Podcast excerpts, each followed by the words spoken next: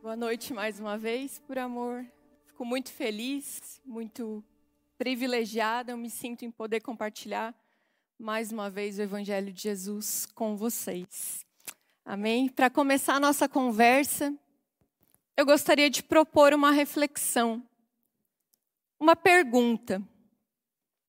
O que você responde quando as pessoas te perguntam quem é você? Quem é você? Muitas vezes nós nos deparamos com essa pergunta ao longo da nossa vida. Seja para nos apresentarmos para uma pessoa que nós acabamos de conhecer, para preencher um currículo, para preencher a bio de uma nova rede social. Aliás, eu acho e ouso dizer que a grande primeira crise existencial compartilhada por muitos de nós foi quando nós tivemos que responder o quem sou eu do Orkut. Né? Ninguém sabia o que dizer. Porque a verdade é que a gente não pensa profundamente sobre isso, né? Quem sou eu? Fale um pouco sobre você. Parece que some tudo da nossa cabeça. Porque por mais que pareça uma pergunta simples, na verdade ela é bem complexa e bem profunda também. E como eu disse, ela está presente no nosso dia a dia, de muitas formas. Seja através de um questionamento feito por nós mesmos, em um momento de autorreflexão, ou seja também vindo de outras pessoas, questionando quem nós somos. E existe um homem que também passou por isso nas Escrituras, chamado João Batista. Há duas semanas nós começamos, nas nossas quartas-feiras, a ler o Evangelho de João juntos. E hoje eu quero continuar essa leitura, essa conversa com vocês, no texto de João 1, versículo 19 ao 28, se você quiser acompanhar. E nos fala sobre o testemunho de João Batista dizendo assim: Este foi o testemunho de João, quando os judeus mandaram de Jerusalém sacerdotes e levitas para lhe perguntarem: Quem és tu? Quem é você? Ele prontamente confessou e não negou, mas declarou abertamente: Eu não sou o Cristo. Perguntaram-lhe então: então quem és? És tu Elias? Ele disse: Não sou. És tu o profeta? Respondeu: Também não. Finalmente, então lhe disseram: Então quem és? Dá-nos uma resposta para que levemos aqueles que nos enviaram. O que tu dizes de ti mesmo? João respondeu com as palavras do profeta Isaías. Eu sou a voz do que clama no deserto. Endireitai o caminho do Senhor.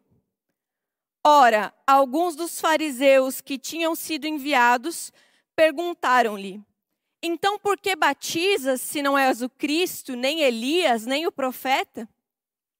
João respondeu: Eu batizo com água, mas no meio de vós está alguém que vocês ainda não conhecem este é aquele que vem após mim, do qual não sou digno de desatar as correias das sandálias. Essas coisas aconteceram em Betânia, do outro lado do Jordão, onde João batizava. Nesse momento, fizeram essa pergunta que eu propus para a gente, para João, o Batista. Isso porque naquela época, o povo judaico vivia sob opressão do Império Romano. E eles estavam atentos por causa das profecias do Antigo Testamento que diziam que haveria de vir um Messias que os libertaria daquela opressão, que os libertaria de Roma. Então, João, o Batista, filho de Zacarias e de Isabel, que a Bíblia nos diz que eram parentes de Maria, e, naturalmente, então, primo de Jesus. Começa o seu ministério, não por coincidência, um pouco antes de Jesus, pregando nos desertos da Judéia. E sua principal mensagem era sobre arrependimento, sobre purificação, sobre arrependimento dos pecados para preparação para a chegada dos reinos de Deus, do reino de Deus. E João começa a pregar e essa mensagem começa a chamar a atenção dos líderes religiosos da época, que também estavam atentos por causa da situação do povo judeu, que era oprimido por Roma. Então eles estavam atentos a qualquer sinal de um possível Messias que viesse a aparecer. E como a mensagem de João começou a se espalhar, ele começou a ganhar pessoas, seguidores, que ouviam a sua mensagem, que davam voz ao que ele estava dizendo, os líderes religiosos, interessados e principalmente preocupados com aquilo, enviaram sacerdotes e levitas até João para questioná-lo sobre quem ele era. Quem é esse João que está pregando, que está chamando a atenção das pessoas? E é interessante que quando eles chegam diante de João, João já percebendo o contexto daquela situação, ele declara abertamente. O texto diz que ele confessa, que ele declara abertamente: Eu não sou o Cristo.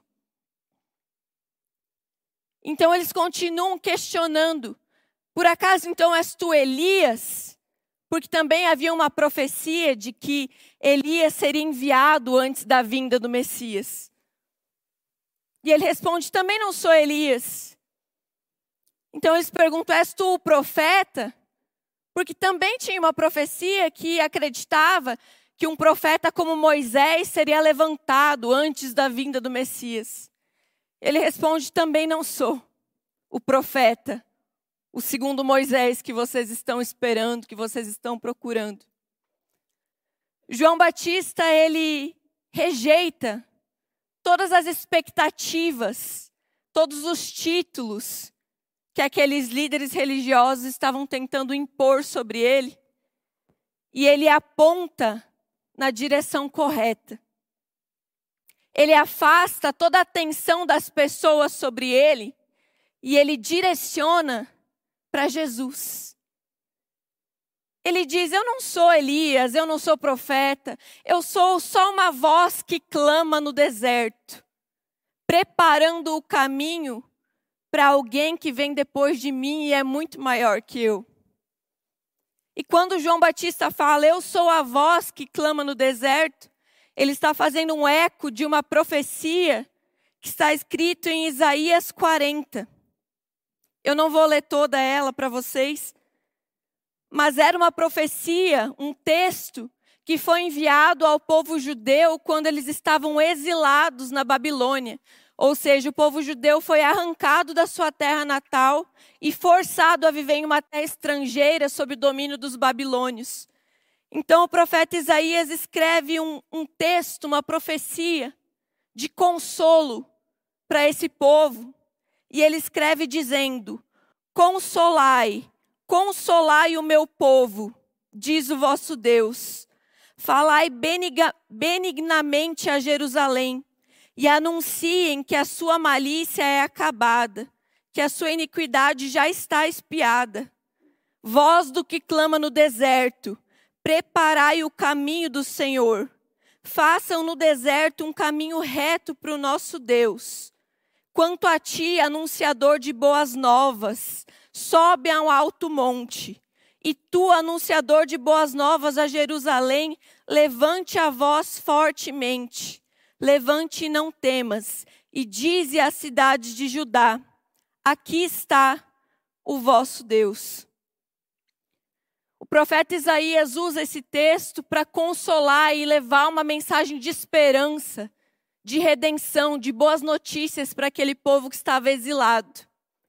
João Batista, em seus dias, nesse momento em que o povo ainda continuava refém, oprimido, não mais pela Babilônia agora, mas pelo Império Romano, ele se apropria dessa mensagem, desse anúncio de boas notícias, e ele começa também a gritar, a erguer a sua voz, a subir nos montes e gritar alto como quem carrega uma boa notícia, clamando no deserto: endireitai o caminho do Senhor. E a verdade é que nós hoje também não estamos em um cenário tão diferente. Por mais que pareça um monte de histórias distantes da nossa realidade, se nós pararmos para pensar, todos nós também somos estrangeiros. Porque o nosso lar, que é o reino dos céus, o reino de Deus, ainda não foi estabelecido por completo aqui. Então nós também vivemos, de certa forma, reféns de uma realidade que ainda não é como deveria ser. Reféns de um mundo que ainda não é como deveria ser. E assim como Isaías, e assim como João Batista, nós também somos chamados a ser uma voz que clama e que anuncia boas notícias, que anuncia boas novas que traz uma mensagem de esperança diante dessa situação. E existem algumas coisas, mais especificamente três coisas, que me chamam muito a atenção nesse episódio que aconteceu com João Batista, que nós podemos facilmente aplicar na nossa realidade. A primeira coisa que me chama a atenção sobre João Batista é que ele vivia no deserto talvez seja uma das informações mais comuns que nós ouvimos sobre essa figura. João Batista, o homem que largou tudo, vivia no deserto, comia gafanhoto com mel, não tinha vaidade nenhuma. É um fato sobre João que ele vivia no deserto. E é importante a gente entender que o deserto, além de ser um lugar historicamente buscado pelos pregadores, os profetas, que eram perseguidos naquela época como um lugar de refúgio, simbolicamente na Bíblia, ele também tem muitos significados. Quando nós pensamos em deserto, é quase que intuitivo o resultado do que vem na nossa mente. O deserto, ele simboliza um lugar de dificuldades, um lugar de tentações, um lugar de dor, de solidão, de travessia. Como no exemplo do povo de Israel, no Êxodo, que passou 40 anos no deserto para chegar a uma terra prometida. Ou até no exemplo do próprio Jesus, que a Bíblia diz que foi levado ao deserto para ser tentado pelo diabo e passou 40 dias no deserto antes de iniciar o seu ministério. Então é comum que venha à nossa mente esses pensamentos sobre o deserto. E apesar de não ser algo tão comum, literalmente, para nós hoje, o lugar que nós chamamos do deserto não é familiar para a maioria de nós. Mas a verdade é que todos nós carregamos os nossos desertos. Todos nós carregamos essencialmente lugares como esses dentro de nós. Lugares de solidão, lugares onde a nossa identidade é provada, lugares onde nós somos testados, lugares em que nós nos sentimos sozinhos, lugares em que parece que nós estamos em um ciclo repetitivo que não acaba nunca, lugares em que parece que nós estamos andando há 40 anos e não chegamos a lugar nenhum. Desertos, interiores, de alma. Todos nós carregamos os nossos. Mas além disso, além desses desertos, desses ambientes que nós vivenciamos, também existe um deserto que é experimentado em comum por todos nós. Que de certa forma também é a realidade que nós vivemos. Porque é um lugar de travessia A realidade que nós vivemos é um deserto de travessia entre o reino de Deus, a manifestação do reino de Deus que já é, que já chegou, e a plenitude do estabelecimento do reino de Deus que será por completo. Um lugar onde não haverá mais dor, não haverá mais choro, não haverá mais exclusão, desumanização, falta de dignidade humana. Nós estamos também nessa travessia. E nesse lugar, nesse deserto, nós precisamos ter convicção e intenção sobre a nossa identidade, sobre quem nós somos, sobre o que dizer a essa pergunta, o que responder a essa pergunta. Nós precisamos nos posicionar com convicção. E essa é a segunda coisa que eu vejo nessa história de João Batista que nós podemos trazer para os nossos dias. Aqueles homens chegam a João Batista querendo defini-lo, querendo rotulá-lo, querendo encaixar ele a títulos, a conceitos, a rótulos prontos. E João Batista nega todos eles. E assim como nesse cenário, nós também, diariamente, passamos pela mesma coisa. Todos os dias, existem pessoas que querem nos rotular, que querem nos encaixar em um título, em uma função, que querem decidir quem nós devemos ser. Só que João sabia muito bem quem ele era. ele diz claramente que ele não se encaixa naquilo que estão dizendo sobre ele. Eu não sou Elias, eu não sou profeta.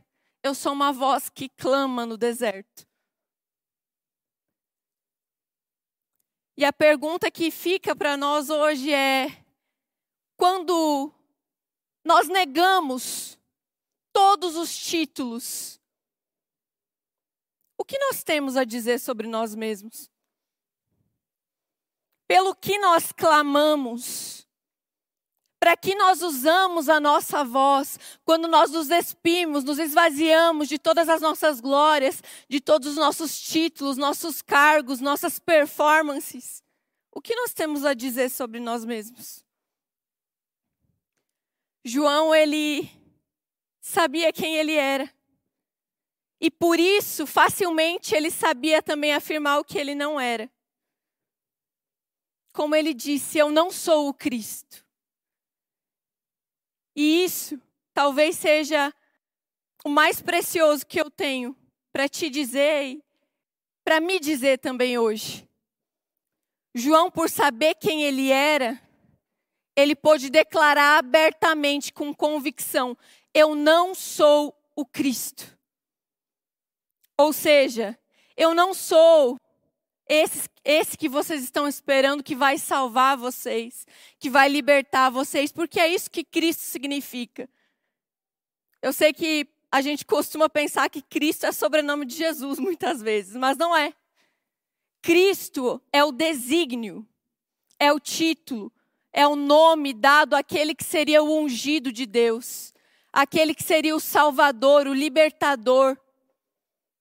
Isso é Cristo. E João diz: Eu não sou o Cristo. Eu não sou o ungido, eu não sou o libertador que vocês estão esperando. E talvez seja algo que nós precisamos trazer para a nossa realidade hoje também. Porque a verdade é que nós somos chamados para seguir a Jesus, mas muitas vezes nós esquecemos que nós não somos o Cristo porque nós queremos salvar o mundo, porque nós queremos salvar as pessoas. E nós nos frustramos porque nós percebemos que nós não temos o poder de fazer isso. Que existem coisas que fogem do nosso controle, que não cabem a nós fazer. João, ele soube reconhecer o que cabia a ele fazer e o que não cabia. E ele diz: Eu não sou Cristo. Então, algo que eu trago para mim e para a sua realidade hoje, eu quero te dizer que você não é o Cristo. Eu não sou o Cristo, nós não somos o Cristo. Nós somos seguidores do homem Jesus, do homem de Nazaré, mas nós não temos sobre nós o mesmo encargo que ele, só ele, sendo também Deus, pode ter e pode carregar. Isso é um alívio, porque nós nos frustramos muitas vezes achando que cabe a nós mudar as pessoas. Cabe a nós salvar as pessoas. E nós tentamos, e nós falamos, e nós damos o nosso melhor, e muitas vezes nada acontece. E nós nos sentimos nesse deserto, andando por 40 anos sem chegar a lugar nenhum. Mas nós não somos o Cristo. Muitas vezes, principalmente conosco que nos declaramos abertamente seguidores de Jesus, que declaramos e vivemos a nossa fé publicamente ou que exercemos algum cargo, alguma posição, nós somos tentados a assumir esse complexo de salvador, de vestir a nossa capa de super-heróis e acharmos que nós é que vamos salvar o mundo. E nós precisamos entender para nós mesmos que esse não é o nosso papel. E também deixar muito claro para as outras pessoas, assim como fez João. Porque muitas vezes as pessoas nos definem como Cristo, inconscientemente. Elas depositam todas as suas esperanças, suas expectativas, sua fé sobre nós. E nós também fazemos isso muitas vezes sem perceber. Depositando a nossa esperança, a nossa fé em uma pessoa, o Cristo. E quando essa pessoa erra, quando essa pessoa falha, nós deixamos de acreditar em tudo que nós acreditávamos. Porque sem querer, sem perceber talvez, nós o colocamos, colocamos essa pessoa no lugar que não era dela. Lugar de Cristo, de Salvador, de ungido. Nós somos seguidores de Jesus. Nós queremos viver como Ele mas existe o lado divino de Jesus que eu e você não temos como carregar. Então, não queira mudar as pessoas. Decida amá-las. Não tente salvar por si mesmo, pelas suas próprias forças, achando que você é o salvador do mundo, porque você não vai conseguir. Em vez de tentar mudar, se dispõe a se compadecer dela como ela está agora. No deserto da vida das pessoas, nós não somos quem vai salvá-las, mas quem vai anunciar a elas uma boa notícia. Nós não somos quem tem o poder de transformar as pessoas e todas as situações, mas nós somos uma voz que tem algo a dizer. Uma voz que pode apresentar alguém que realmente pode fazer isso. Então, lembre-se, você não é o Cristo. A terceira coisa que eu vejo na história de João é como ele se definia, o que ele tinha a dizer sobre ele mesmo. Nos versículos 2 e 3,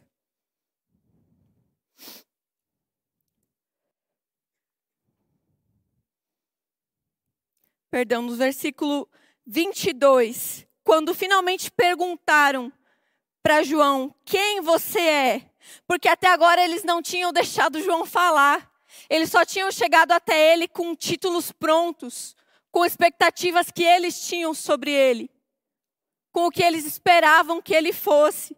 Mas quando eles deixam João falar, eles perguntam: então, se você não é Elias, se você não é o profeta, quem é você? João responde: Eu sou a voz do que clama no deserto. Endireitai o caminho do Senhor.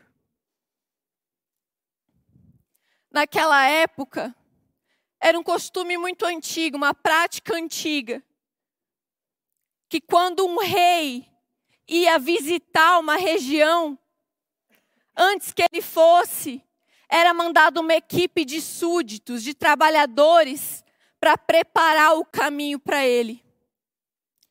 E aquela equipe, ela alisava as estradas, removia os obstáculos, preparava as acomodações que iria receber aquele rei. Quando João diz: Eu sou a voz do que clama no deserto, endireitai o caminho do Senhor. O que ele está dizendo é que ele é alguém que carrega a boa notícia de que o rei estava chegando, de que Jesus estava chegando. É assim que ele se definia. João só soube dizer quem ele não era, refutar tudo aquilo que tentaram impor sobre ele, porque ele sabia quem ele era. E ele só sabia quem ele era porque, muito antes de falar sobre Jesus, João o ouviu. Lucas 1 diz que quando Maria foi visitar Isabel, grávida de Jesus, Isabel estava grávida de João. Quando Maria chegou, João Batista, João o Batista, ele se alegrou e pulou no ventre da sua mãe. João não falava de Jesus como quem ouviu dizer. João falava de Jesus como quem tinha familiaridade com ele. Ele tinha se encontrado com Jesus e nele ele tinha encontrado quem ele era, qual era o seu papel, o que cabia a ele fazer e o que não cabia, porque a verdade é que nós não podemos fazer tudo. Nós nem somos chamados para fazer tudo, mas nós somos chamados para fazer algo. E João encontrou o seu chamado aquilo que foi confiado a ele em ser uma voz que clamava, anunciando que Jesus estava chegando. Então, se existem duas coisas que nós podemos guardar de tudo isso, desses três fatos que nós vimos, de que João vivia no deserto e nós também hoje temos os nossos desertos, nós estamos em travessia, nós ainda não estamos em um mundo que é como deveria ser.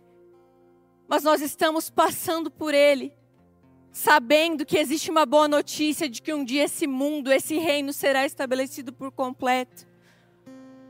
Diante desse fato de que as pessoas muitas vezes vão tentar nos definir e nos reduzir a títulos e impor sobre nós coisas que nós não somos.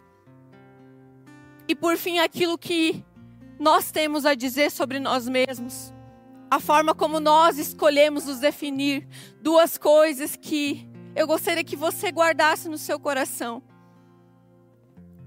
É que você não é o Cristo. Não se frustre por você não conseguir mudar as coisas sozinho. Não se frustre por você não conseguir transformar as pessoas, por você não conseguir voltar atrás. Saiba que você pode não ser o Cristo, mas você é uma voz que o anuncia. Você é uma voz que carrega boas notícias de que o seu reino já chegou e está entre nós. E essa é a segunda coisa. Seja uma voz, uma voz que carrega boas notícias. Uma voz que entendeu quem é, o que não é, e por isso pode falar como quem vive. Madre Teresa escreveu que João Batista, o precursor, nos ensina uma importante lição. Nós precisamos abrir primeiro o caminho para Jesus em nosso próprio coração, pois só então poderemos abrir para Ele o caminho no mundo. Precisamos primeiro abrir o caminho para Jesus em nosso próprio coração, pois só então poderemos abrir o caminho para Ele no mundo.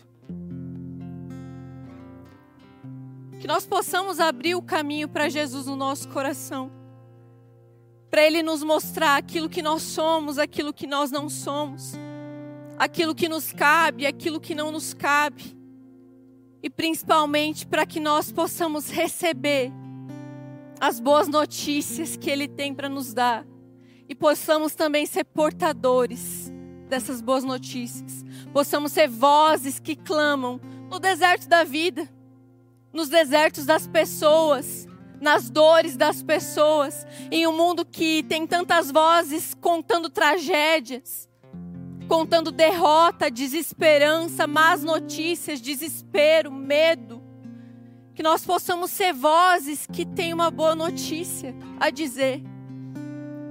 E se João clamava que Jesus estava chegando, a boa notícia que nós podemos anunciar é que ele já chegou.